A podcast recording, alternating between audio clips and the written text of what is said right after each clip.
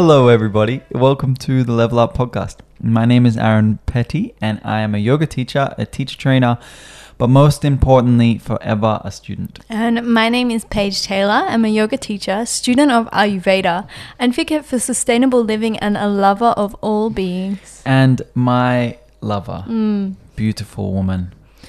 And uh, our goal with this podcast is to dive into how we as humans can live more intentional, ethical, and sustainable lives. And also how we can come into harmony with ourselves, others, and the earth in the process. And on today's episode, we are going to be di- discussing The yoga of relationship. the yoga of relationship. And um, there are many different paths of yoga. Uh, there's there's karma yoga, hatha yoga, bhakti yoga, and um, the yoga that we are specifically referring to today is is the yoga of relationship.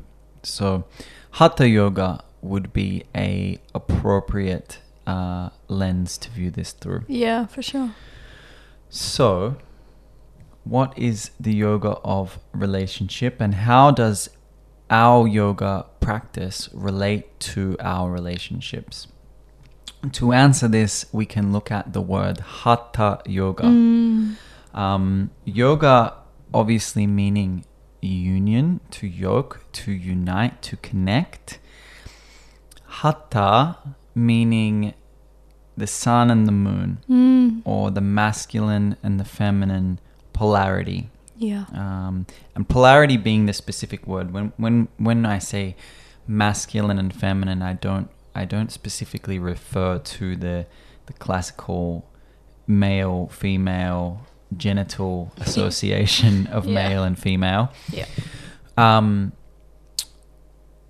male and female polarity exists within every single individual person, uh, no matter what you identify as Yeah. gender wise. Yeah.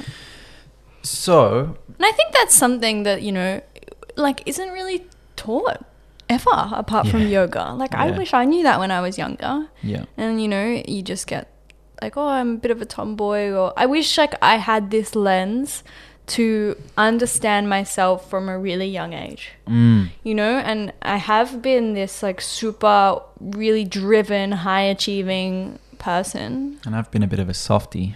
Yeah, but like it, it's so Yeah, like societally, um, it's almost frowned upon. yeah. Yeah. Yeah. Me, you know, I remember when I was doing like specialist maths in year 12, which is the Of course you were. the hardest maths and forever my arch enemy. But nonetheless, I really, really, really loved maths and I wanted to do it. And my beautiful teacher at the time is a woman and was like, Oh, you know, please, like I'm you you are so worthy of doing specialist math. You can do it. And we never have that many females in the class. Like it would be mm. so great for you to be there. And it's just like I wish I kind of had this lens to view because you know mass is this logical masculine approach to life Mm. to the world right But- Mathematical, scientific, yeah and and and that's not a bad of, thing A lot of the time, yoga is described as a, a, a scientific approach to Mm. spirituality. yeah Um, it's probably how i got through yeah, for sure. So, so let's look at these two different uh, polarities, and um, there's many, many different ways that uh, these polarities have been described through the different traditions, the ancient traditions. Um, Hatha yoga, they, they describe it as Ha and Tat. They Mm. describe it as Shiva and Shakti. yeah my they favorite one describe it as Purusha and Prakriti. mm-hmm. It can also be described as the polarity of yin and yang from Mm. Taoist philosophy. yeah Uh, male, female, dark and light. Sun and sun, moon. Sun and moon, which is the one that we really resonate with Mm. um, in the way that we teach. yeah Um, and we both have tattooed on our bodies yeah, up and down. Mm. Like the the beauty of nature is polarity. Yeah. something that that has always stuck with me. I don't know where I read the quote, um, but it's that all opposites exist to define each other. Yeah. All opposites exist to define each other. Yeah, for sure. And that is to say that dark or light cannot exist without darkness, and uh, love cannot exist without hatred. It's like, would you still appreciate the beauty and wonder of summer if you didn't endure the winter? Exactly. Yeah. Exactly. So so ev- everything that that sits on the negative side of the scale only makes the things on the positive side of the scale more beautiful. Yeah. And when we look at the world through that lens, we really start to deeply appreciate the, the dark nights and, and the cold nights and Everything. everything as as one holistic uh, body. Yeah. So let's have a look at uh, at these polarities within the individual person. Cool. Um, so the way that I have really, really found this to be tangible is to to break up our human condition into kind of these four aspects: Mhm. physical, mental, emotional, and energetic or Yeah. spiritual. And in our society, a lot of like most people are kind of like, oh, I need to look after my physical health and my mental health, and and the the emotional and energetic Spiritual. side, spiritual side, have kind of been put on the wayside, and um, the the mental and physical can be looked at as as more inherently masculine, Mm. and the emotional and spiritual can be looked at as more inherently feminine. Yep. Um, Maybe just start by, you know, giving masculine and feminine some some words. You know, because when we speak to people that aren't well versed in, you know, this kind of tradition, what what do we mean by masculine? It's not manly, you know? No, and and I actually I'm gonna look through my little pile of books. I think Paige, you took the book that Which I was one? looking for, the Yin Culture one. I did. Um, there's a beautiful polarity table. I might be able to just bring it up on Google. That that is in Bernie Clark's um, Yin. complete guide to Yin Yoga. Mm. Um, Yeah, and so when we when we speak of these polarities, yeah, we, we don't mean man and woman. Um, sometimes it is the case, but it's more these like energetic or feelings that are associated with these these words. Okay. Here is the table. Um, so the masculine in Taoist philosophy is is associated with yang or yang, and the feminine is yin. Mm. And I, I'll, I'll read out this table, uh, maybe not the whole Yeah, just pick a few. the whole thing. So yang is thinking, yin is feeling. Yeah. Yang is right hand dominant, right side of the body, and yin is left hand dominant, so left side of the body. Mm. Yang is individual orientated, Mm. yin is group orientated, so community based. Yang is an act of doing, Yeah. yin is a state of being. Yeah, that's important. Yang is aggressive behavior, yin is passive behavior. And aggressive doesn't mean bad or No. it just means like doing and it means activity. acting. Yeah. Activity is good. Uh, this is not the best table I've ever found. I think that's fine. I think those words are fine. um, day and night, water and fire, sun and moon. So you can you can kind of see that there's this this no matter what you look at, no matter what you talk about, no matter what you separate from all other things in the world, it always has an opposite. Yes. Yeah, birth and death. hmm Um, and so the science of yoga is to unite these forces within the individual human. Mm-hmm. And you know, they they say that hatha yoga is relationship with your current reality. Mm-hmm. Um, it's intimacy with your present experience. Mm-hmm. So we begin to firstly understand the qualities of of masculine and feminine within ourselves. Mm. And yoga practice is a great um, tool to reflect this to ourselves, right? You know, it's in those moments where uh, you're holding a shape and it's hard, you know, whether you resist or you surrender. Mm. It's this masculine and feminine, and the yoga practice is this beautiful mirror where we can really, you know, dive deep into this this polarity within ourselves and and how it exists in our lives. hmm And so there's there's this true embrace that happens between these these polar opposites, and um, it happens within within each of us, whether we're aware of it or not. The asana practice is a beautiful representation because there is always sthira and sukha. They call Mm. it steadiness and ease. Mm. So there's there's an amount of strength that is needed to hold a pose hmm for a prolonged amount of time. And our balance comes from being able to hold that strong pose with like this this simplicity, this Mm. ease about it, this softness about it. My easy, uh, beautiful teacher of ours always refers to it as like yeah, steadiness and sweetness as well. Yeah. Sweetness in the yeah. shape. Yeah. So this hopefully it is a daily practice for you. Mm.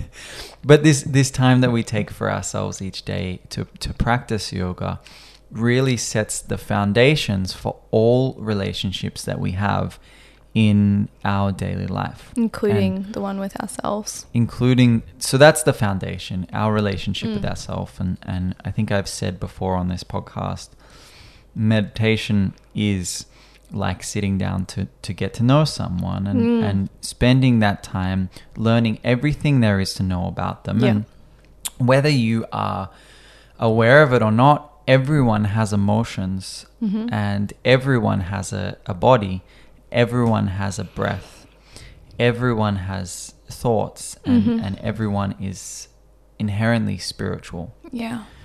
and yoga practice truly allows us to uncover those aspects of ourselves no Mhm. matter how deeply they've been suppressed Mm-hmm. and if you are a person who is inherently masculine, focusing constantly on mental and physical side of yourself, the yoga practice will reveal emotion and Mm. spirituality within you. And that's the that's the the good stuff. That's Yeah. the, the beauty of it. And then the, that's, I think, a really important thing to note is, you know, sometimes the people, and I am one of these people that is inherently masculine. Um, but when the emotions start to come up, you kind of want to run away. Mm. Kind of like, oh no, I don't think this is right. Yeah. But it is. it is. It's it's about embracing that yeah, part of yourself. and- Exactly. Yeah. and it is it's the embrace so if if you know that you're inherently masculine you know the the relationship within yourself needs to be that masculine part of yourself completely embracing the feminine part of Mhm. yourself and and that's where yoga happens Yeah. that that is yoga union union of male female polarity Yeah. Beautiful. um, so the other thing I'll mention is the way in which we breathe. Mm. Because this is this is true relationship that that's super tangible for a lot of people. The inhale breath is an act of receiving, and and the act of receiving is inherently feminine hmm um, allowing yourself to take in n- nurturance and Mm, nourishment. nourishment. And the exhale breath is inherently masculine, meaning that it's giving. Um, and this, you know, if you think about it in in a sexual way, the the male female sexual action is is that exact Mm. notion of the the female receives and the male gives. And it's the same as the the Shiva lingam. Yeah, yeah, yeah. The Shiva lingam is um, is that that image of the yoni receiving the lingam, Mm-hmm.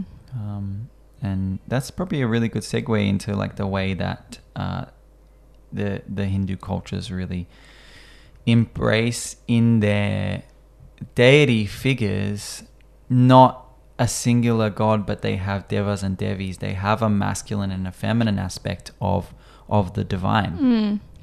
and um, you know it, it's been named many things by them shiva and shakti Mhm. Brahma and saraswati Mm. uh, shiva parvati Mm. um, vishnu lakshmi Mm. they they have all of these different beautifully Sitaram. sitarama beautiful depictions of of of male female polarity within Mm. divinity and and that's what they worship is that that polarity Mm. and the the beautiful thing about their culture is that there is no no worshipping something outside of yourself Yeah. I think that's so important to kind of just tap into is, you know, we grow up or we grew up, um, you know, in not in religious, you know, families, but we grew up around religion Mm. of Christianity and um, I guess you know the main focus of that, wi- you know, was that there is this God and it's outside of yourself. it's outside of yourself and it is all seeing and all knowing and all judging. judging Yeah. judging you in every moment Yeah, and you know, for for some people that's that's beautiful, but for me, and I assume for you as well, it didn't really resonate. And I always really considered myself not religious, not you know into anything like woo woo, until I found yoga and until I found this Hindu um, vision of of divine. Mm. I remember my um, my beautiful mum had a partner that was Hindu, and we had this gorgeous book. You have the same one. We have two now, um, with all the little Hindu deities in it, Mm. and I was fascinated by it. It was so so beautiful. Um, and I think that's just a really cool. Like I had a little glimpse of it when I was like twelve or thirteen, Mm. and now I'm like fully embracing it. Like this is beautiful. Um, so yeah, so when we look at these uh, philosophies that that have been so generously gifted to us by the the Indian people and their their cultures, um, another really potent philosophy is the Samkhya model of philosophy. Mm. And um, Samkhya philosophy and yoga philosophy are said to be like inseparable philosophies. And Samkhya philosophy speaks of Purusha and Prakriti um, being the the top top of they call it the descent of consciousness Mm. into matter. And so, what is Purusha? What is Prakriti? Yeah, so so on a very very essential level, our reality can be broken down into Purusha and Prakriti, which are the the male female polarity at the the very base level. And so Purusha represents pure consciousness, Mm-hmm. pure awareness, that that part of all of us that is observing reality Mm-hmm. and prakriti represents everything that is created. Yeah. They can't exist without each other. There would be no reality if there was no consciousness Yeah. to observe it. Mm-hmm. And there would be no consciousness if it had nothing to observe. Yeah, for sure. And you know, the the level up from that is that pure consciousness sits at the top on its own and, Mhm. and um, we'll get into that maybe another day, the Yeah. difference between dual and non-dual Yeah. I think that's a whole different podcast. Whole different podcast. Um, so so when we look at it in in that way there is those two essential parts of of each of us that Mhm. part of us that is human that part of us that lives in the world that part of us that that is cells and skin and- Manifest. and, breathing and and living in the manifest reality and there is that part of us again whether you are aware of it or not that is pure unfiltered consciousness that just perceives. Mm. just perceives with no judgments and pure pure love. And if this is a whole new kind of thing for you, we highly suggest reading The Untethered Soul. the untethered soul is an incredible book. It's by michael a. Singer. I literally anyone that comes to my yoga class and they're like oh like i'm interested in philosophy that is It's the the book that i recommend them Yeah. um, it's an incredible book and it, it explains it really really simply Mhm. So go and read that. I read it in about two days flat.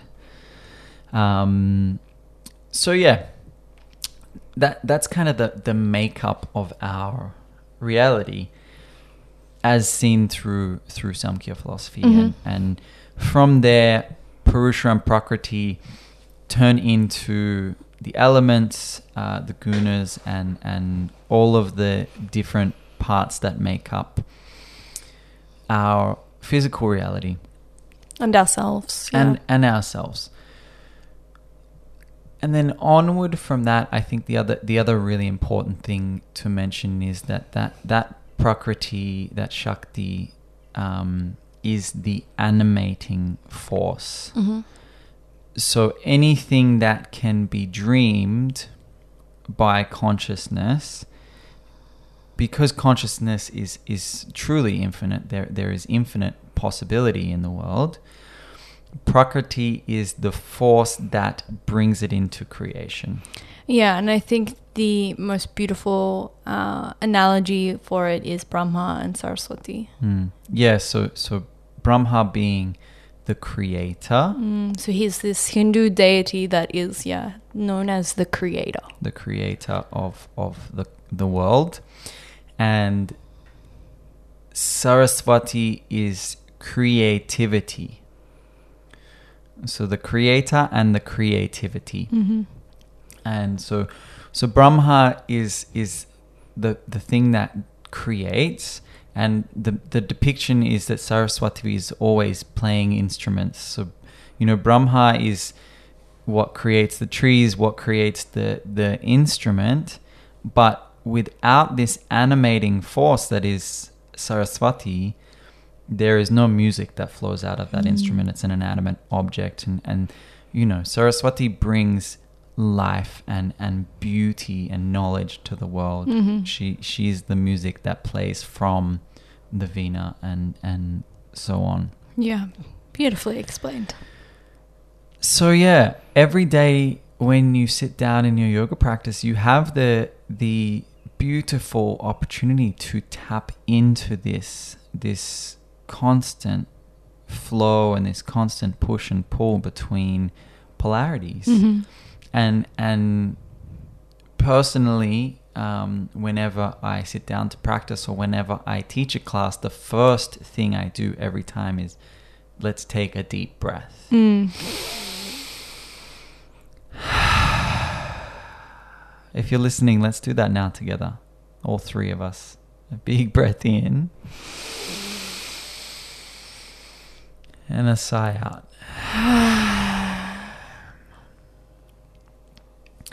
And by that simple act, you get to tap into both sides of the spectrum. You get to receive and you get to give back. You Mm. get to release. And, and that's the essence of it. There's nothing more, there's nothing less than that. If you can tap into that innate quality that sits within you, that mergence of the inhale and the exhale, there is yoga right there. Mm. Beautiful. And as I was saying before, that that really stems into every relationship that we have in the world. So whether Mm. that's an intimate relationship, family relationship, a friend relationship. Paige and I were talking the other day about my house plants and the relationship that I've created with all of the plants that are growing in our Mm. house. And you know, it's really understanding that that fundamental aspect of yourself i am purusha and prakriti meeting in the heart to to create this beautiful existence Mm. and so are all other living things Mhm. plants are exactly the same as you. They they take in prana, they take in light, water, and air, three sources of energy that fuel you, and they photosynthesize that energy to create foliage, fruit, vegetables Mm. to to to give back. Mhm. So it's it's all giving and receiving, giving and receiving, and and once you recognize that in yourself, you can recognize it in others. Mm. Once you recognize that giving and receiving in others, including your houseplants, you can see the beauty within that and, and the value in that life Mm. and and you can meet that entity with a with a inner state of presence Mhm. and you know for me nature nature is is abundant in that and you know we were talking about you know my relationship with the house plants and and Paige kind of was like oh well you always know when they need water you Mm. always know when they need food or when they need to be repotted or Mhm. or whatever they need you you can always tell and um you know reflecting on it it's it's because I listen Yeah. um, and it's because I'm I'm completely present with with them as as plants, Yeah. as living living things. Mm. And whether it's your pets, your parents, your siblings, you know, the the person at the coffee shop, anything that breathes um, has that essence within them, and and when we can meet our relationships from that place of presence, there there is a a, a deep meeting Yeah. beyond physical Yeah. um, and a recognition that's that's kind of like the essence of namaste Yeah. that we that we overly use Mhm. without true reverence in in many yoga classes Mm. um, and namaste is that it's like i see you Mm. i honor you Mm. i i see that you are alive i see that you are giving and receiving and Mm. and i too am that Mhm. and in human relationships that is is not common Mm. i i would say um you know a, a deep reverence and a deep honoring for for another life and and what two people can do together is is truly magical Mm. So i think let's start to talk about um relationships because that's why we're That's why we're we're- here. that's why we're really here we went on a little Aaron loves yoga a, tangent a yoga theory tangent. It's very easy to relate things back to yoga. yeah, always. Everything is yoga. Um, so, you know, really, this this episode is is based around our relationship. Mm-hmm. Paige and I are coming up to our one year anniversary. How many days have we got to go? Three, four. Three, four days until our one year anniversary. Yeah. So this is kind of a fitting episode. Yeah. um, talking about about relationship and um, you know both of us have been in relationships for, for most of our lives Mhm. um, for me it's been yeah like 10 years Yeah. pretty much with not not huge breaks between relationships hmm uh, Paige longer than that Yeah. well actually you're a bit younger than me so yeah, it's it probably would about, the about 10 years as well, yeah. Um, and I think through that time, we have both learned a, lot about relating. Mhm. And uh, quick side note: we actually recorded this episode on Sunday. Mm. Today's Wednesday, and uh, we deleted it. We wanted to start again. Mm. Um, because we we felt like we went a little bit too deep into into story time. Yeah. We wanted to make it a little more relatable. Yeah.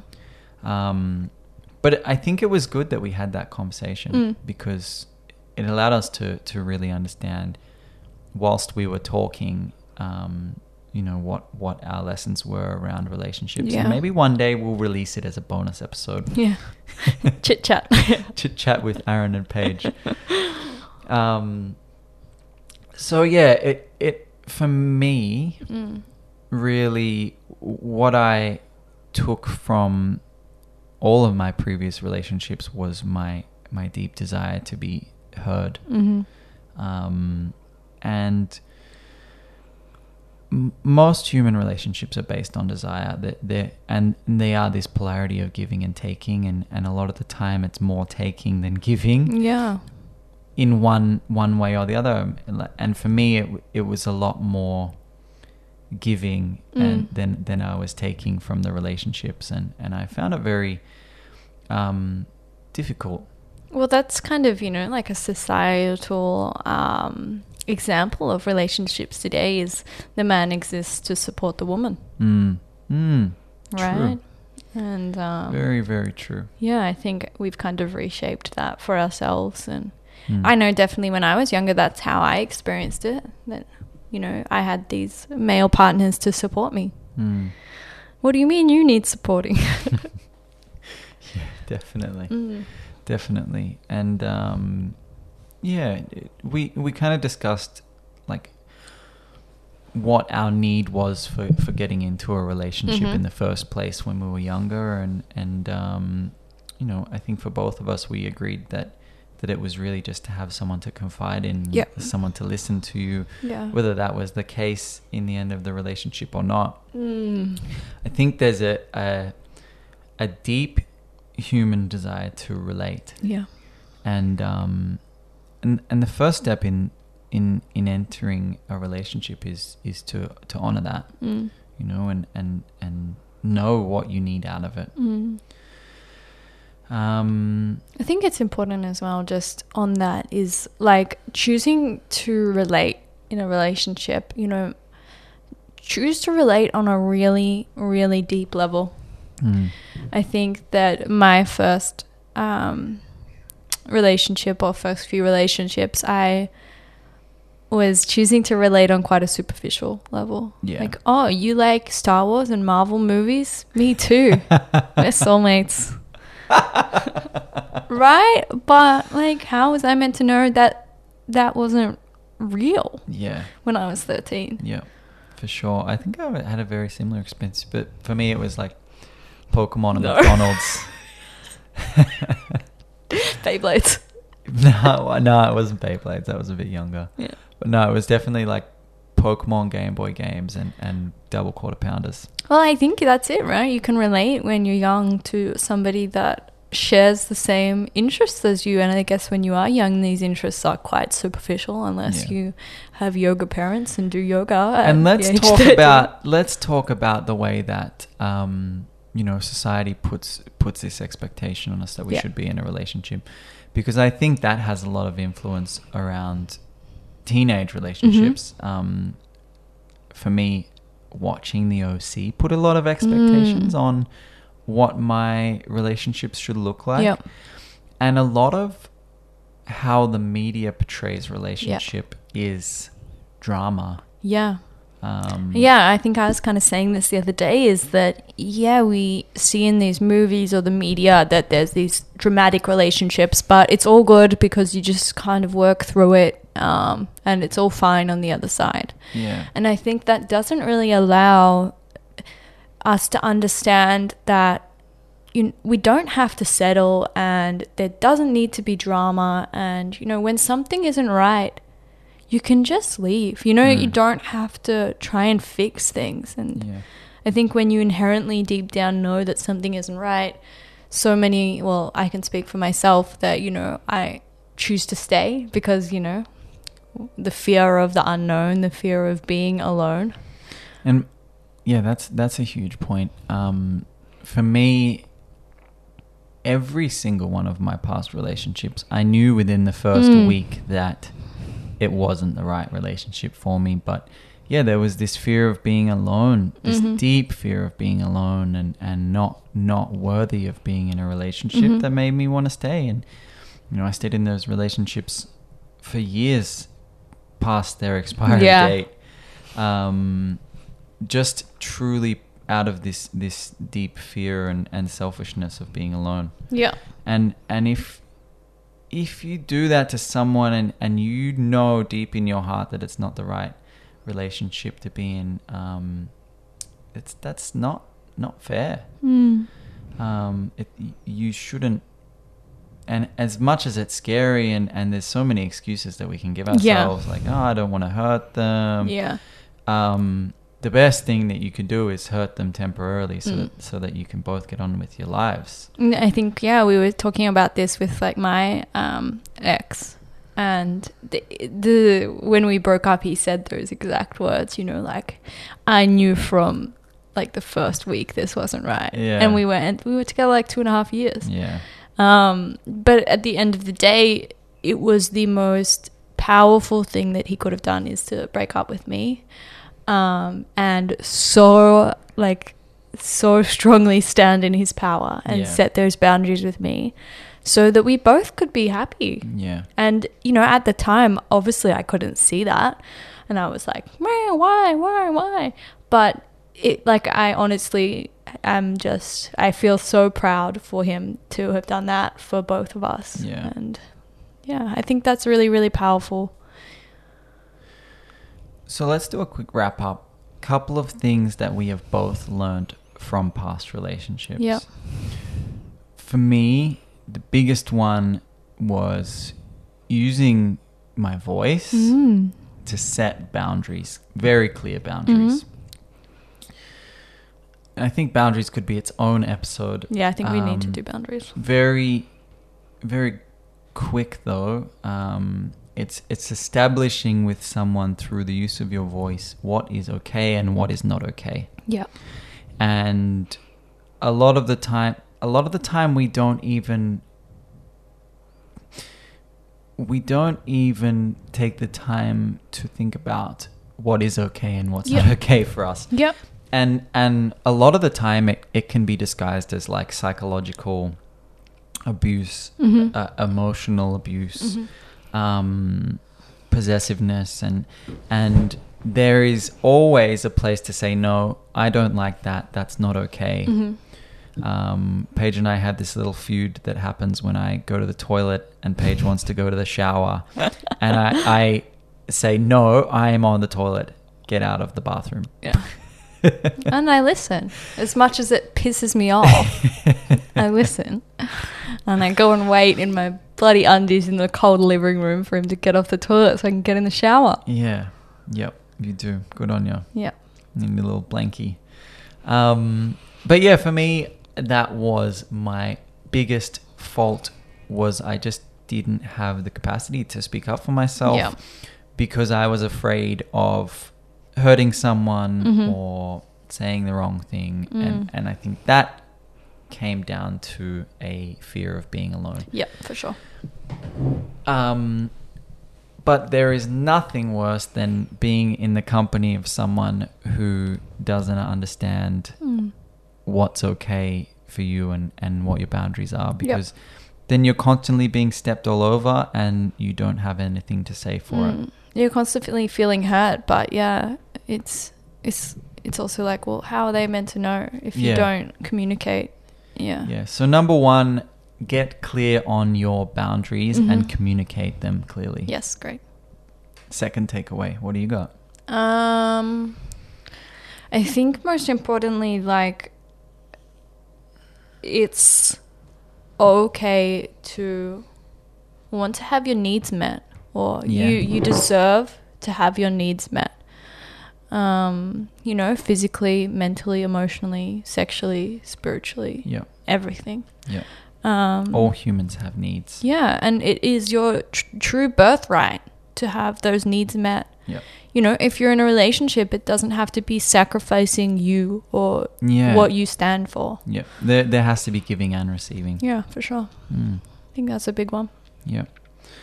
Um, the other thing I really found was was being in a relationship with someone whose whose purpose aligns with your purpose or Mm. whose passions align with your passions and it can be really easy to, to fall into a relationship with someone who you, you don't have any similar qualities, any similar hobbies and, and there's really no way to relate Mm-hmm. some people are in relationships and that works. Mm-hmm. For me, it never ever worked. Mm, I think for me as well, that's an important lesson is like, I entered my last relationship in that space where we shared similar interests Mm. and we were quite similar. And then, you know, You grew. I grew. Yeah. Like I became a yoga teacher. I went vegan, and you know, I kind of expected him to keep up. Yeah. He was like, "No, Yeah. I don't wanna and that's do okay this. as Yeah, well. for like people change and it's okay to let go when it's time to let go. yeah, for sure." Um yeah, and, and you shouldn't have to you shouldn't have to, you know, hold yourself back from from growth and change because, you know, your partner's not there yet. Yeah. Just like go out and and live your best life. Yeah, and that, that's that's tricky, but that's a really important, really important lesson as well. Yeah, yeah, for sure, and and um, just yeah, knowing when when it's time to Yeah. end, and and you know, Being grateful and thankful for that. Yeah, I think that leads into to one final lesson, which which would be like non-attachment. Oh yeah. non-attachment to, you know, the way you expect someone to act. Mm. Not expecting people to act in certain ways. Mm. um, but yeah no, non-attachment to your relationships don't don't allow your relationship with someone to define you as a person Yeah. I think that that a lot of people and myself included in the past you know identify as someone who has a has a boyfriend or a Mhm. girlfriend or a wife or a husband or Yeah. are a mother or a father and and that doesn't define you because it, at your deepest nature is is consciousness is soul so And that attachment, you know, it holds you back. Mhm. And um, like if you are growing, if you are moving, if you are, you know, a, and as consciousness, we're always evolving. Mm. Um, although we stay the same, truly deep down. Um, but yeah, you know that that attachment is what holds you back and is what causes suffering. Mm. And that's another episode I know. Go back to our last episode if you want to hear a little bit more Oh, we about did that. talk about yeah, that the root of fear and suffering. Yeah. Um, but yeah, kind of going on to that, it is this, you know, attachment, and it can be attachment to love and support, but you know, deep down, that attachment can lead to fear and and suffering. fear and suffering It's quite. It's like this vicious circle. It's like, Yeah. no, I'm in this relationship because I, I need love and I want to be loved, but it's also causing suffering. Yeah, yeah, for sure. And and um, you know, when you can let go of that and let go of those expectations and let go of what you believe a relationship should look Mm. like, what you believe you should receive from a relationship, what your dream partner does look like, Mhm. and what they are into. Then you can open yourself up to something beyond Yes. your wildest imagination, Yes. and uh, and that's what happened to us. Yeah, that leads us into our beautiful relationship. Yeah, for sure. And and um, you know, when when Paige and I met, I was in a in a place where I was completely done with relationships. I did not understand them anymore. Mm-hmm. I was kind of just like, I I don't really What's the big it. deal? What's the point of No, it was more what's what's the point Mm. of like settling for someone and, Mhm. and then having to to look after someone all the time and, and it was Mhm. kind of a really selfish thought looking back on it Mm. um but yeah i was just kind of like oh what's the point i'm really happy on my own and, Yeah. and that was really the first step of like i was truly happy on Yeah. my own and and i think i'd, I'd always subconsciously relied on other people to make me happy and Mm. and I'd really gotten to this place where I was like, cool, I- like I, I would be really happy to not ever be in a relationship Mhm. again. Yeah, and I was Um, quite the same. yeah. I think I, but I wasn't like I was just like done with it. Yeah. I think I hadn't quite progressed to the point where I was like, ah, everything's perfect without someone who was just like, oh, can't even be bothered. You know, like I do have this deep happiness and deep, you know, acceptance within myself. So it's like, why would I even bother? Yeah. That was my thing. yeah, for sure. And and I think that my non-attachment to relationships actually was kind of blowing up in my face a lot. I was Mm. like causing a lot of of suffering for other people Yeah. through through my non-attachment. It was a little maybe reckless. Mm.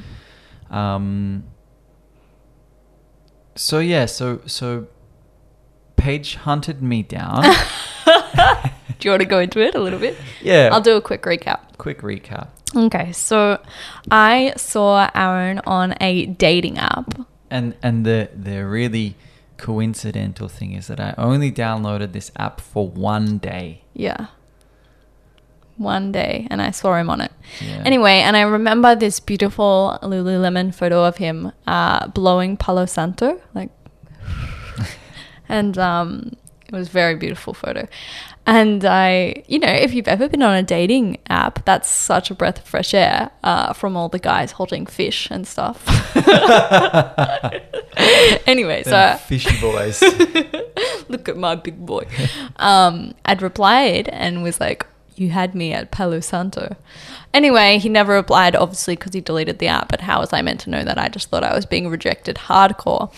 Um, and I reached out to my beautiful friend Gabs, who um, I actually know through retail work, and I knew she knew Aaron because.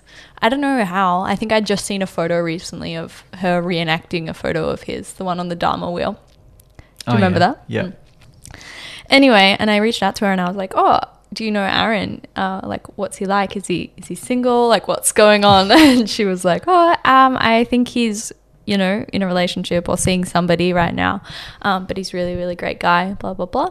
So I was like, all right, well, that's cool. I'll just sit on it. um, and then yeah, just sat on it. And then a few months later, um, you I was following him at this stage. A few months later he put up this story that was like anyone going to South Coast Soul Festival, which is this like little festival in Jervis Bay. Um, and funnily enough It wasn't even just that. It was like, is anyone planning on driving Yeah. to South Coast Soul Festival Yeah. from Melbourne? It was a huge drive. Yeah. Um, and I'd replied because I'd literally just agreed to um, support my teachers, my, my two yoga teachers, um, and their offerings at this festival. And I was like, yes, I, I am going, but I don't know how I'm going to go yet.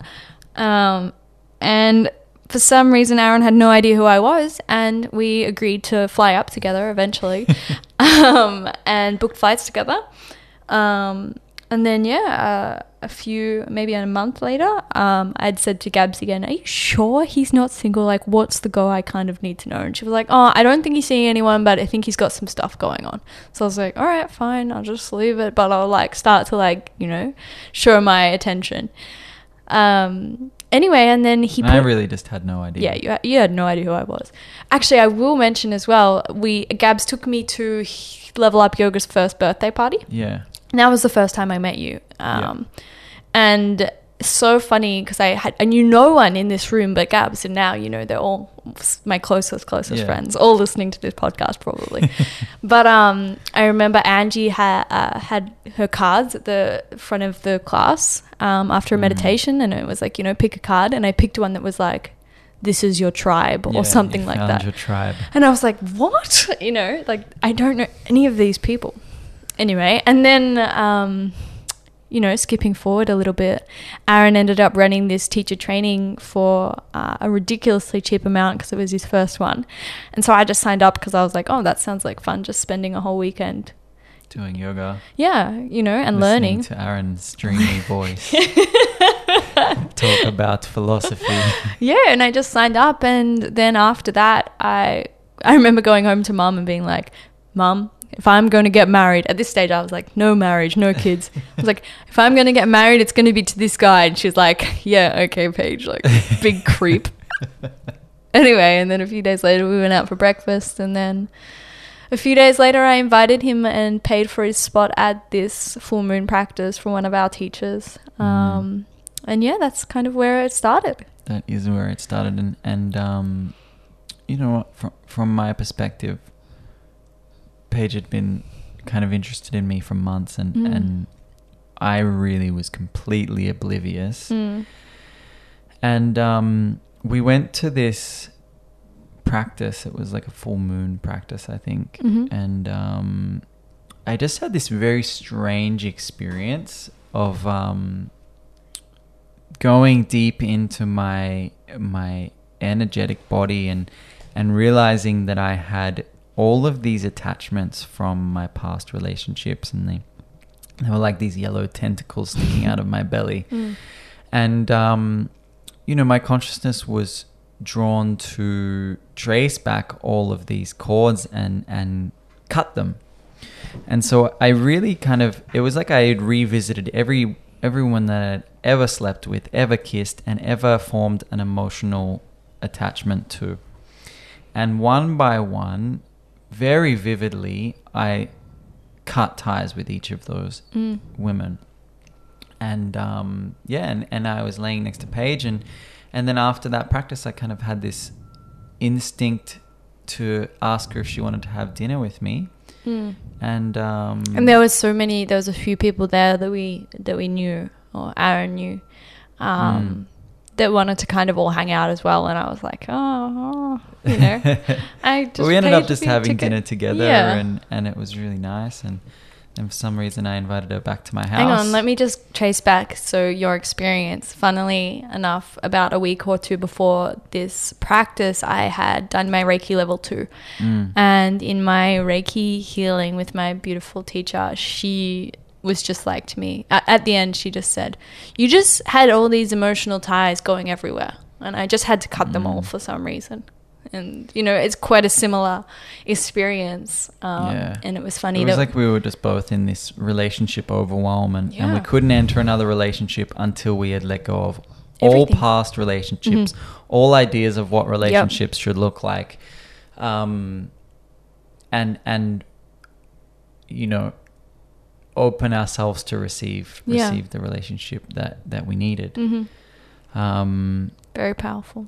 yeah, for sure. So so when um when Paige and I kind of got together for the first time, I had made this deep resolve within myself that I wouldn't get with anyone unless I was going to fully commit to that Yeah. as a, as a relationship and and um and so I put forward some intentions for our Mm. relationship and and you know the the way that I see it is that if we hadn't have set deep intentions intentions for our relationship then then none of this would have happened the way that it has and Yeah. and it's it's it's really important so you know we kind of just launched into a little bit of a story but what we what we wanted to lead into here was the fact that that we set such deep deep intentions Yeah. for our relationship from the beginning and and for me that is the most important thing that we could have done Mhm. um and it's it's a really yogic way of approaching relationship the whole precept of yoga is that we start to live life intentionally. And Mhm. and that is to say that we we tap into the deepest parts of ourselves Mhm. and we ask ourselves why? Why am i doing this? Why? And so our relationships will intentions will share them with you.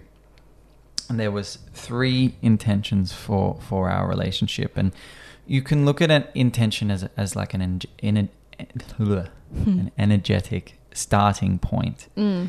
um, of anything that you want to do and and it's not so much of a goal Mm. which is really kind of trying to create this vision of the future but from a very pure starting point what what am i trying to cultivate within Yeah. this relationship so for us it was number one complete faith Yeah.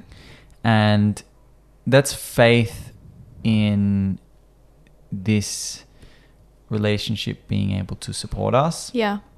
Of our needs being met hmm um, faith in being heard, Mm. being loved, Yeah. faith that this relationship is what we need, Yeah. and faith in the other person. Yeah. Um, there's nothing worse than than feeling like you're not trusted Yeah. in a relationship, and and for me, um, I mean, it lead, leads into the next one, but faith really means means, you know, not knowing what the other person's thinking, not knowing what the other person knows, not knowing what the other person wants, but a faith that that you are together for a divine reason. Mm. The second one was unshakable trust, Yeah. and this is this is trust in each other, trust Mhm. in ourselves, trust that in each moment we have the capacity to support each other, to love each other, to to be there for what the other person needs, and yeah. and trust that the other person is in the relationship for, for the right reasons and, and fully deeply in the relationship. Mm. The third one was pure devotion. And I, and I think devotion is, is another beautiful one. You know, trust is getting your needs met, and, and devotion is meeting the needs of your partner. Yeah. Um, and in the yoga cultures, the, the Hindu cultures, there's, there's such beautiful um, ways of devotion, devotion, bhakti yoga, Mm. you know, singing the songs of, of the devas and devis and and devoting yourself to something greater than yourself and, and devotion within relationship is one devotion to your partner Yeah. um, being that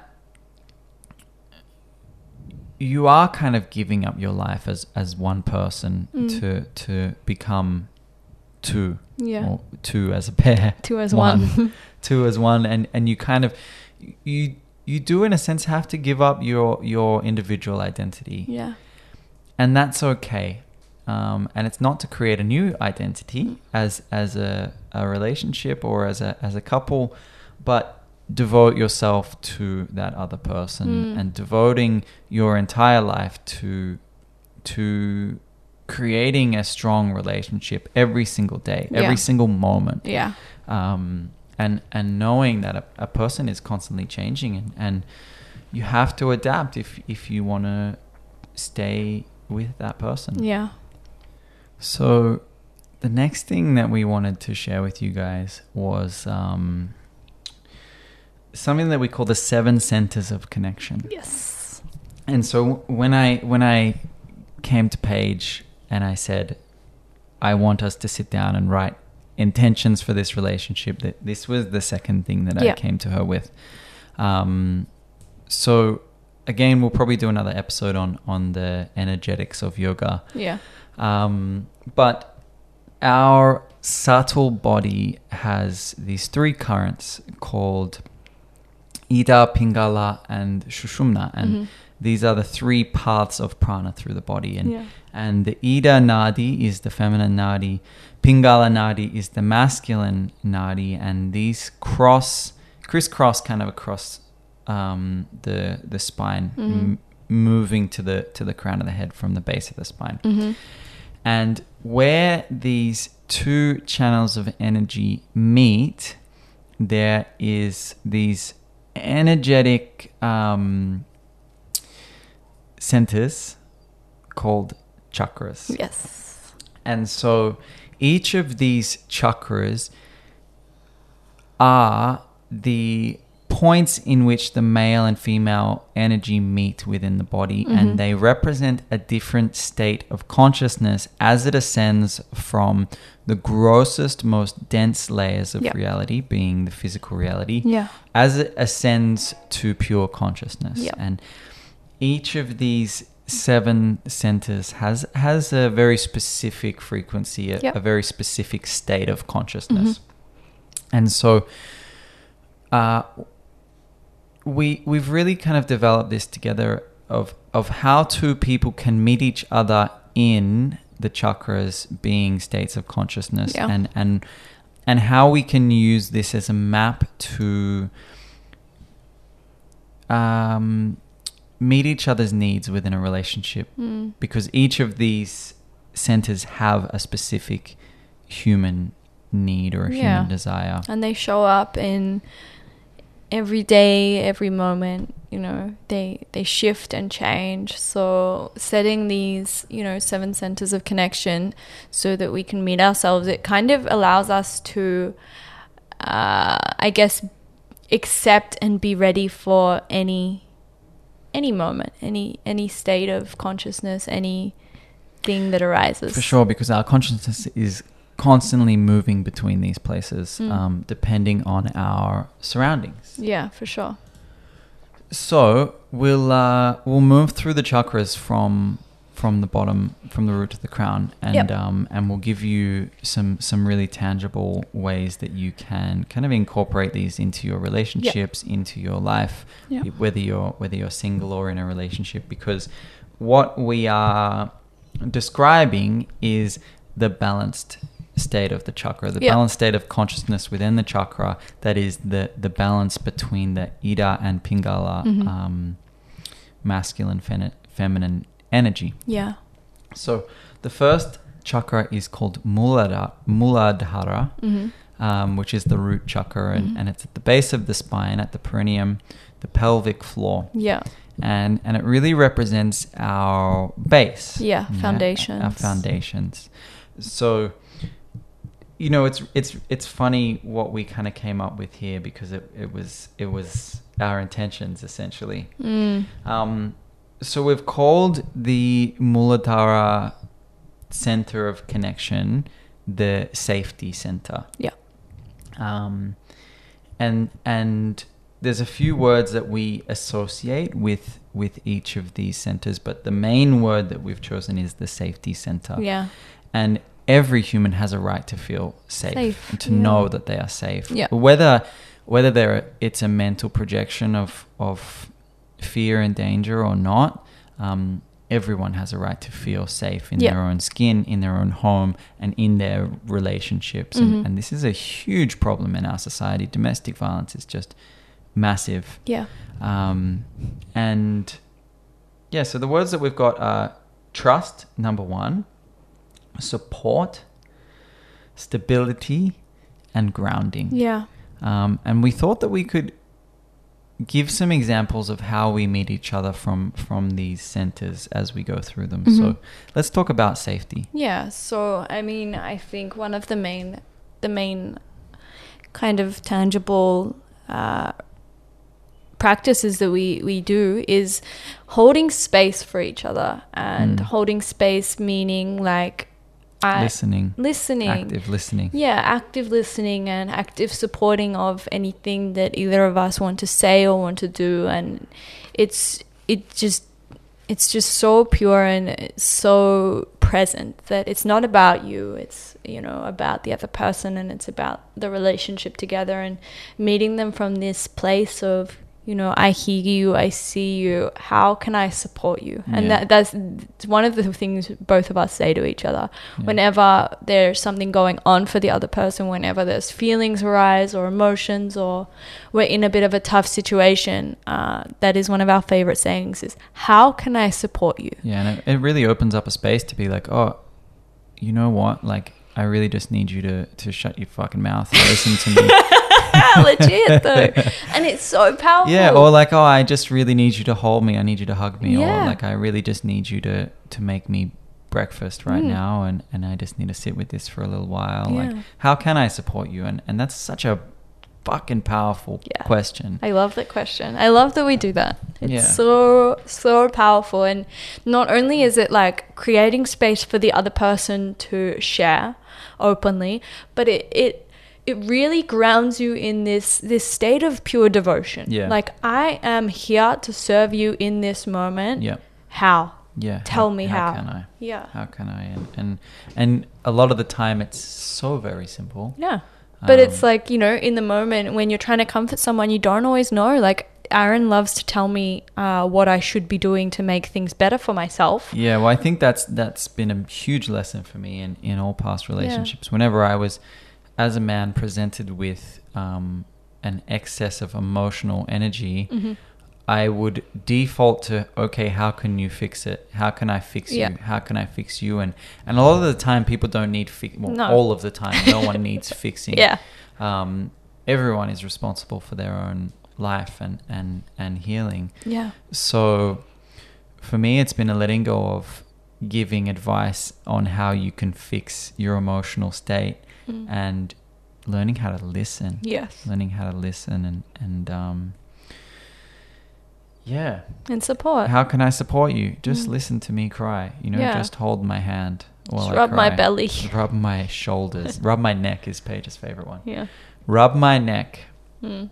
um, but but you know opening yourself to truly being there to give them what they need and Mhm. and if you can't give them what they need honesty is Yeah. is beautiful as well Yeah. um, how can i support you give me a million dollars well i'm sorry but i don't have a million dollars Yeah, and I think that's an important thing. Is is you know I've seen a lot of things come up recently uh, in the media about stuff like this, like um, mutual respect not being necessary um, in in a lot of our society, which I think is true if there is situations where you're you don't feel safe, right? Mm. And we, for Aaron and I, obviously, we're in this really safe and secure relationship um, where we feel completely supported by the other. But I think it's important to note that if you're not in a relationship like that and the the other person is asking you to support them in a way that you can't, Mm. yeah, say no. yeah say no i'm sorry but i can't do that right now and and and i think that that's that's a really good point to add is that that maybe if if you're not able to support your partner in the way that they are expecting you or wanting you to the best way to support them would Yeah. be to not engage Yeah.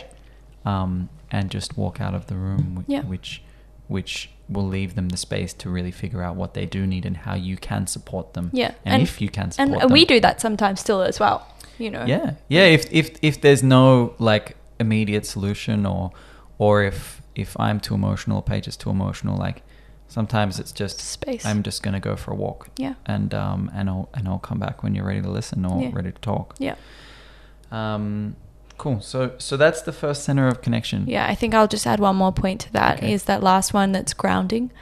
Um, and I think Yeah. it's so, so important for our relationship because we are constantly living in this creative world, this, you know, world of unmanifest and how we can bring it to life. Mm. And I think it's important when we get so high up or, you know, so high on prana or whatever it is when we're high in the world, you know, away with the fairies, whatever you want to call it. cocaine man. Not cocaine.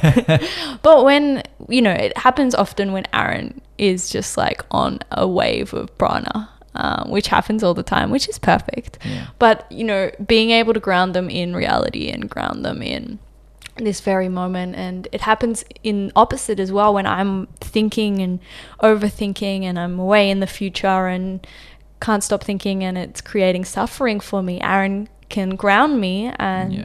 and yeah into And the moment. it truly just comes back to being present with your partner and and saying hey um let's put your phone down for Yeah. for a few hours and and let's just you know play chess and i'll let you beat me yeah. you wish. um but yeah let's let's play some music let's have a dance let's cook dinner together Yeah. you know taking that time to to truly be present and, and ground into the the physical presence Mhm. with with your partner Yeah. because all I ever wanted out of a relationship was a no phones night Mhm. and um and I never got it Yeah. until now and and it's so beautiful to spend a, cou- a couple of hours if that's all you get a day hmm together with no distractions and- Complete and- presence. yeah complete presence Mm. so that's the first center uh, the center of safety hmm so the second chakra is called Svadhisthana. Svadhisthana. And we call this the center of desire. hmm And you know, it's it's it's I think desire has a bad rap. Yeah, for sure.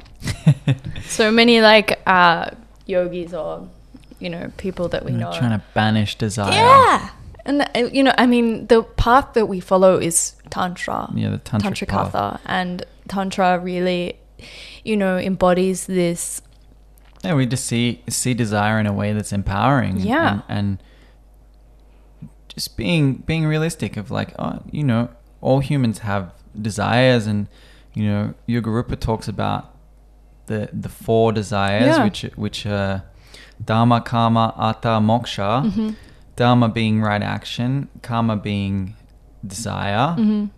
pleasure, Mm. um, Artha being you know prosperity, the means to to do good in the world, Yeah. and moksha being liberation, Mm. um, liberation from the human human problem. But yeah, Um, it's it's just this this you know desire leads to growth. It's Yeah, kind and- of like the first step. Yeah, for sure. And and and acknowledging our desires is and and then being able to communicate our desires to our partner Yeah. is so so so potent. Yeah. So we have a few uh, companion words to to the desire center. Mm-hmm. These are creation, Mm-hmm. passion, Mm-hmm. flow, Mm. and companionship. Yeah. So the desire to be with your partner is number one. If Yeah. you don't desire to be with that person, what the hell are you doing? Yeah. Um, you know, for me, my desire to be with Paige and to, to build a life with Paige trumps all other desires at the moment. Like Yeah. I, I really want to do everything that I can to create the the the life that we live and, and I Mm. put my everything into it. Yeah. Um, so number one, the desire to be with your partner. Um, you know, for us, uh, probably quite a quite a unique situation of like we moved in together about a month after we got together. Um, I was living in Fitzroy and Paige was living in Safety Beach, and Mm. we lived like an hour and a half from each other, Mm. and um, yeah, literally, like we were just like, okay, let's uh, let's just do this. Yeah. Sorry, my grandmother's ringing me. um, so yeah, there there was that that deep desire to to to be together, and and that you know if that's not there, what's there's no point Yeah. in being in a relationship at all. And you know that also leads to you know problems and disagreements. It's when you can't clearly communicate your desires and you know your desire to be with someone or your desire to not be with someone anymore. That is like the pinnacle of where problems arise and Yeah. arguments arise. And Yeah, for sure. Um, so yeah, we we live together, we work together. There's this desire to create, Mm. um, and and for me that male female relationship is is creation. Like the Mhm. male and the female have this beautiful um, blessing that we can create life Yeah. and we and you know the female is is the the bringing of life and and the male is the the giving of life and Mm. and just like brahma and saraswati creation and creativity um what i've noticed through relating with paige the way that we do is that all of my dreams all of my desires that i had for myself all of the visions that i had for my business for my life have been manifested Mm. through Paige. Yeah. You know, the teacher trainings. Paige came to my first ever teacher training. It was a it was a shit show. It wasn't. but I, you know, I didn't have a manual. I didn't really have any structure. I had about ten words written on a Classic notebook. Aaron vibes. And Paige kind of came in and she was like, "All right, well, if you want to do this, uh, let's write a manual. Let's do it properly." And and and Paige was really the the animating force of bringing you know our 200 hour program into reality, Mhm. bringing my yin teacher training into reality, Yeah. pushing me to write the manuals, uh, extracting information from me that needed to be Mhm. you know put out into the world, and and that that every desire that I had for myself um, was brought forward and, and made manifest through through Paige's presence in my life, and, Mm. and you know that's beautiful. I always say, you know, Paige is my shakti. Yeah. Um, and then yeah, so so around that like passion, that there, and it's not always, but there there should be like a, a sense of, of passion and, and reverence to hold each other and, Mm. and to want to to please each other and, Mm. and to satisfy each other's desires Mm. and and that's so so powerful and and um yeah th- there's nothing worse than a, than a, a dry relationship you know um there there needs to be that that passion Mhm. to be together and to want to be together and, Yeah. and to want to to touch and Mm. hold each other and And I think that's important. Let's just talk about intimacy for a minute. And, you know, by intimacy, we don't mean just sex or, Mm. you know, intimacy as it's portrayed in the media. It's just this intimacy with each other in every moment. And it does really kind of come down to pure presence, which we'll talk about in a minute. But, you know, just this desire to be intimate, to be present, to hold your partner's hand, to, you know, scratch your partner's head or Mm. whatever it is, just to, yeah, be intimate. And yeah. So intimacy to me is this mergence of two into one. Um, Hatha yoga, Paige is eating chocolate chips while we eat this.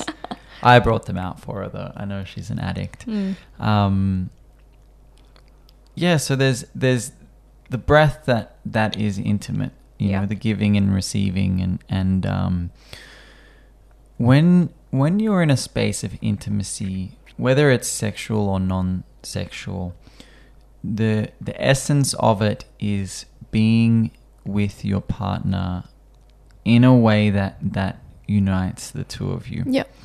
So whether that's you know a massage or, or Mm. a, a head rub or, Mm. or a, a back scratch or whatever it is, it's it's being present with your partner's body hmm and and present in a way that you feel almost what they feel. Yeah. And and there's this this sense of flow to it. There's there's no longer this verbal communication, Mm. but communication through touch, Yeah. through movement, through body language, you know, through through I don't know.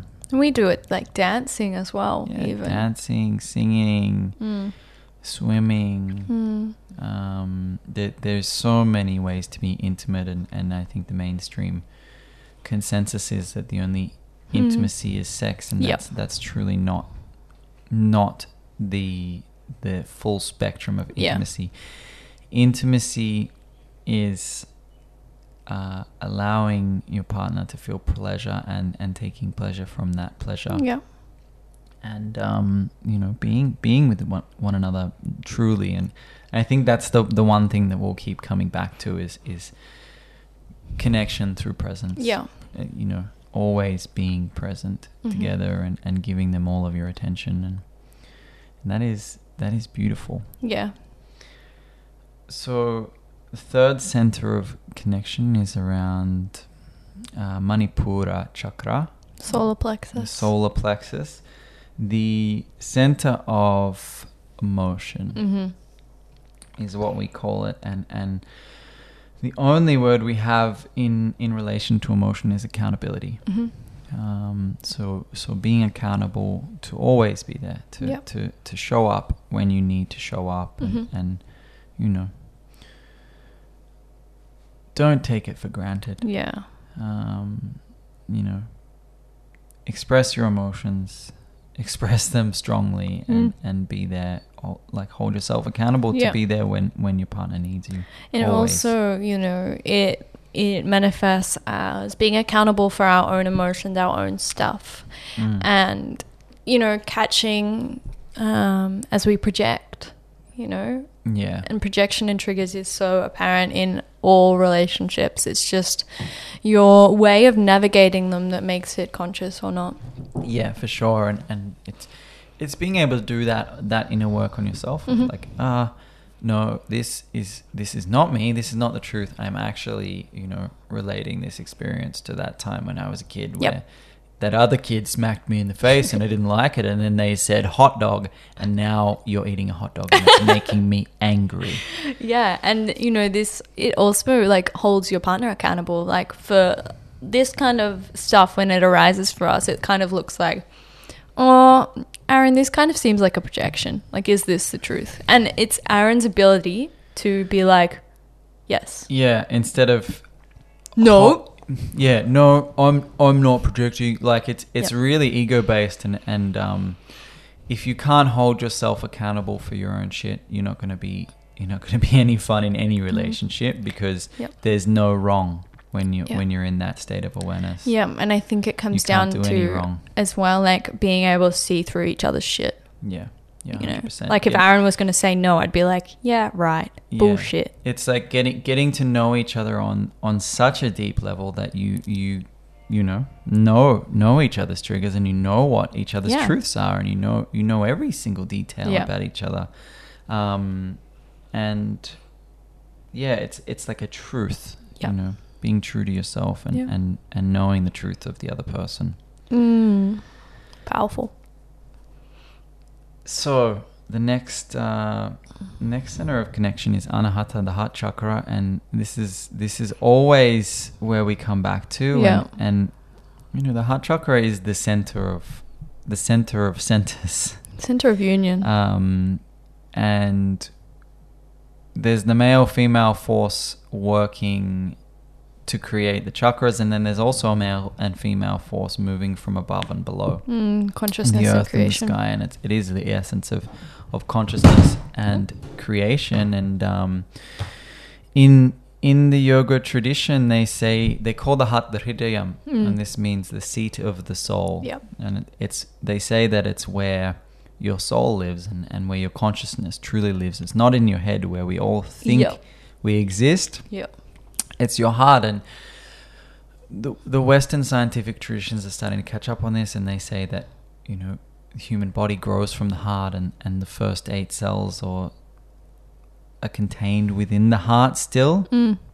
and um, that's really what what the human experience is. There's there's two that become one sorry yeah two that become one. So the the, the sperm enters the egg and then that cell becomes two those two cells become three those three cells become five and until we're you Mhm. know billions of cells Yep.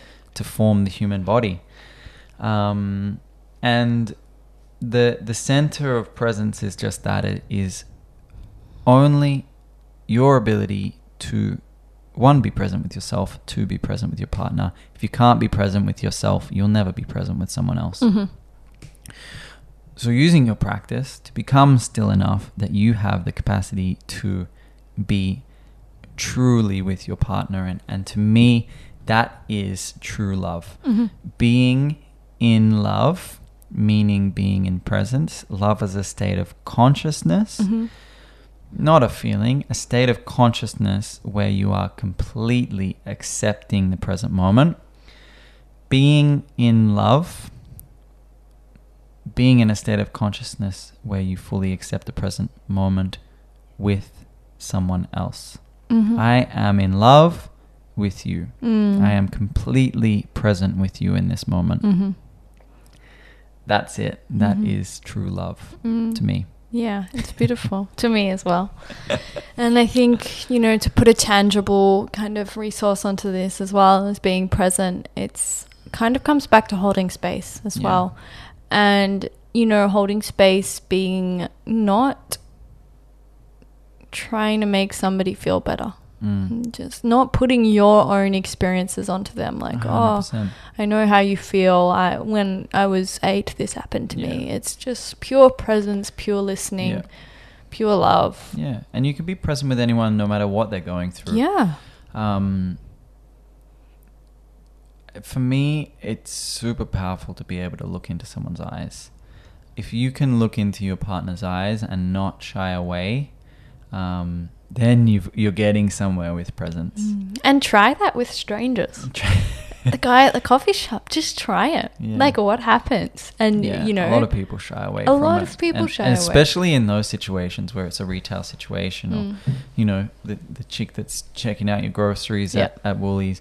That those people aren't present um, whilst they go through their day. And if you work at Woolies and you're present, I'm not singling Yeah, what about out. me? I work in retail sometimes. a lot of people though, you, you notice like they don't look you in the eyes. Yep. They're kind of just like, "Yep, yep, that'll be this much."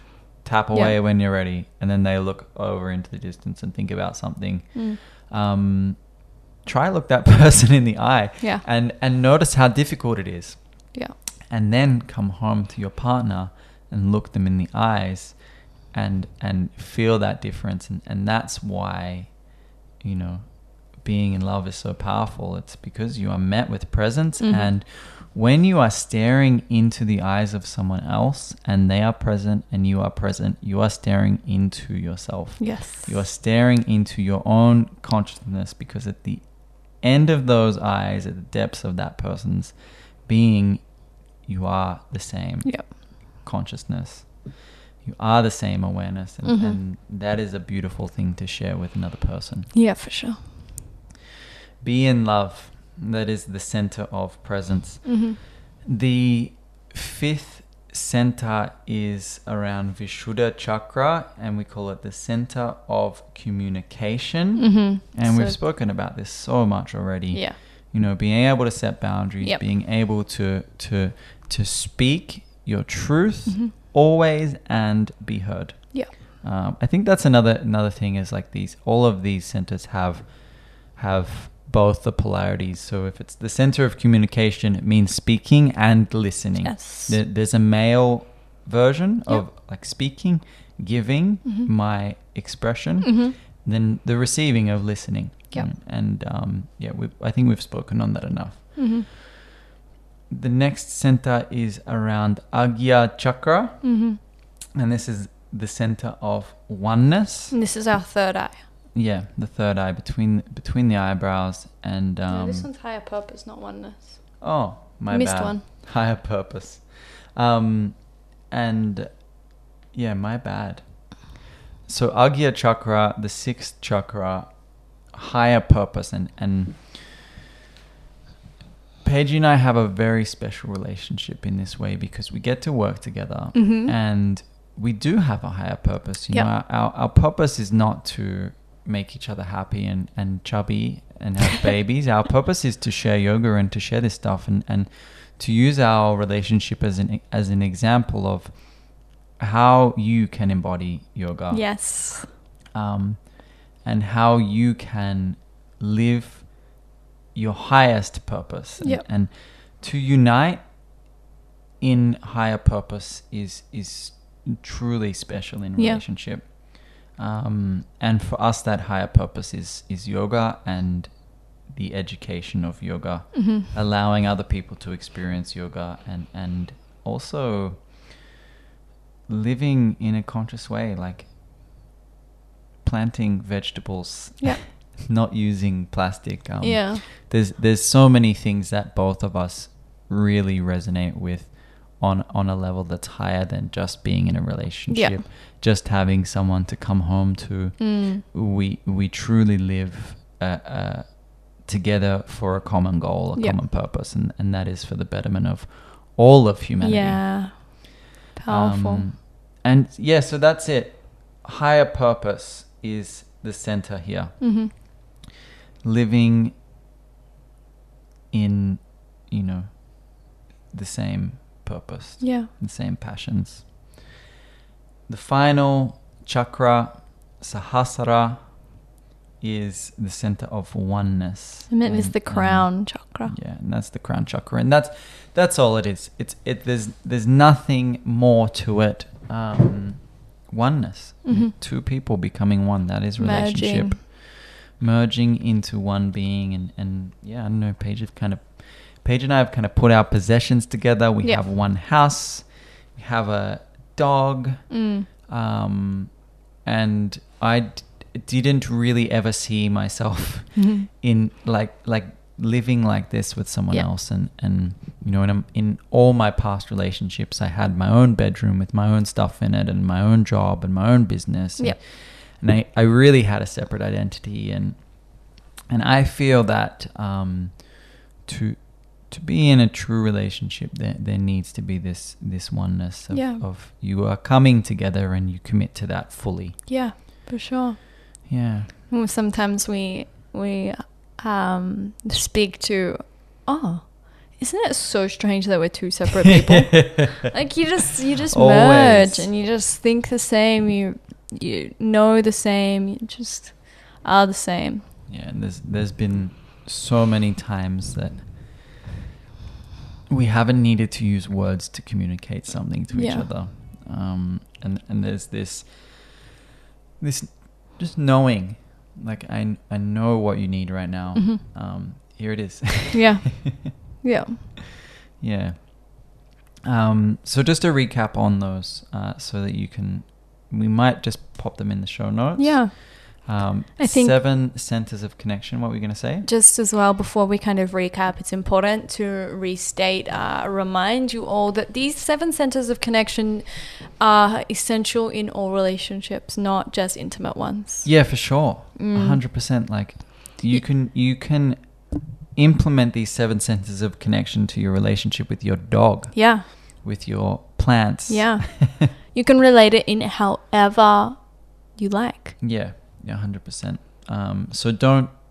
This this is not a, a, a episode about intimate relationships. Mhm. This is a episode about all relationships. Yeah. And so we just use our intimate relationship as an example Mm-hmm. because it is the most prominent relationship for us. Yes, and it's so important to know as well before you can implement these into a different relationship, into an external relationship, intimate, friend, family, needs to be You need to find this balance within yourself. Within yourself, Um, so for sure. each of these seven centers of connection are the chakras.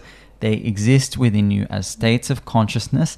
And when you find the balance between the masculine and feminine, the yin and yang aspects of each of these chakras, they will open to you in a new way and, and you will experience these seven centers of connection with the outside world. But it Yeah. starts within. yeah. So to recap, seven centers of connection. Mm. Number one. Safety, Number two. desire, Number three. emotion, Number four. presence, Number five. communication, Number six. higher purpose, And number seven. oneness. Oneness. Om. Om to that. Yeah. Um, and that's it. That's it for this episode. Yeah. Uh, we are going to wrap it up here. So thank you for joining us. We really, really, truly, deeply appreciate all of you taking the time to listen to this podcast. It means the absolute world to us. And uh, if you got something out of today's episode, all that we ask is that you share it with someone that you think could benefit from it, whether it's Mm. your partner, your your family, your friends, someone over the other side of the world, a stranger. Yeah. Share it with the person who makes your coffee. Say, hey, while you're making my long black double shot espresso, have you heard about the Level Up podcast? it's incredible. I was listening to it on my way to the coffee shop this morning. You should check it out. I'm going to write it on this napkin for you. When you get home today, listen to the Level Up podcast. Wow, that's a great plug. You should definitely do that. And let us know if you do that because we will give you something. we'll give you a t shirt. we'll give you a t-shirt. Um, all right. Then if you want more from us, uh, we do have an online yoga studio and we upload four new classes each week and these reflect the four pillar system of yoga that we offer at Level Up. Solar, lunar, yin, breath, and meditation. This is a complete weekly practice that can be modified to suit your evolving needs as a yoga practitioner. The class library is constantly growing and contains our most potent practices. Yeah.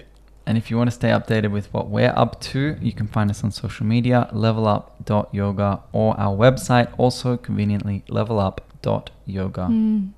And we own a small yoga studio in Berwick, which is in Victoria, Australia. And there we run classes, workshops, and our yoga teacher training programs from this space. Yes, and uh, upcoming as soon as COVID is over, we will have a yin yoga teacher training ready Yep. to go. Uh, depending on the restrictions in Australia, there might be a few spots available. Yep. But we will announce that in the future. And, and 2021, it's looking like we will have our 200 hour Mm. training up and running finally. So if you're interested in becoming a yoga teacher or just diving a little deeper into yoga, the philosophy of yoga, and your experience with yoga. Yeah, it'll be one month straight of listening to us talk about philosophy. What like more could you want? I wish I could do it.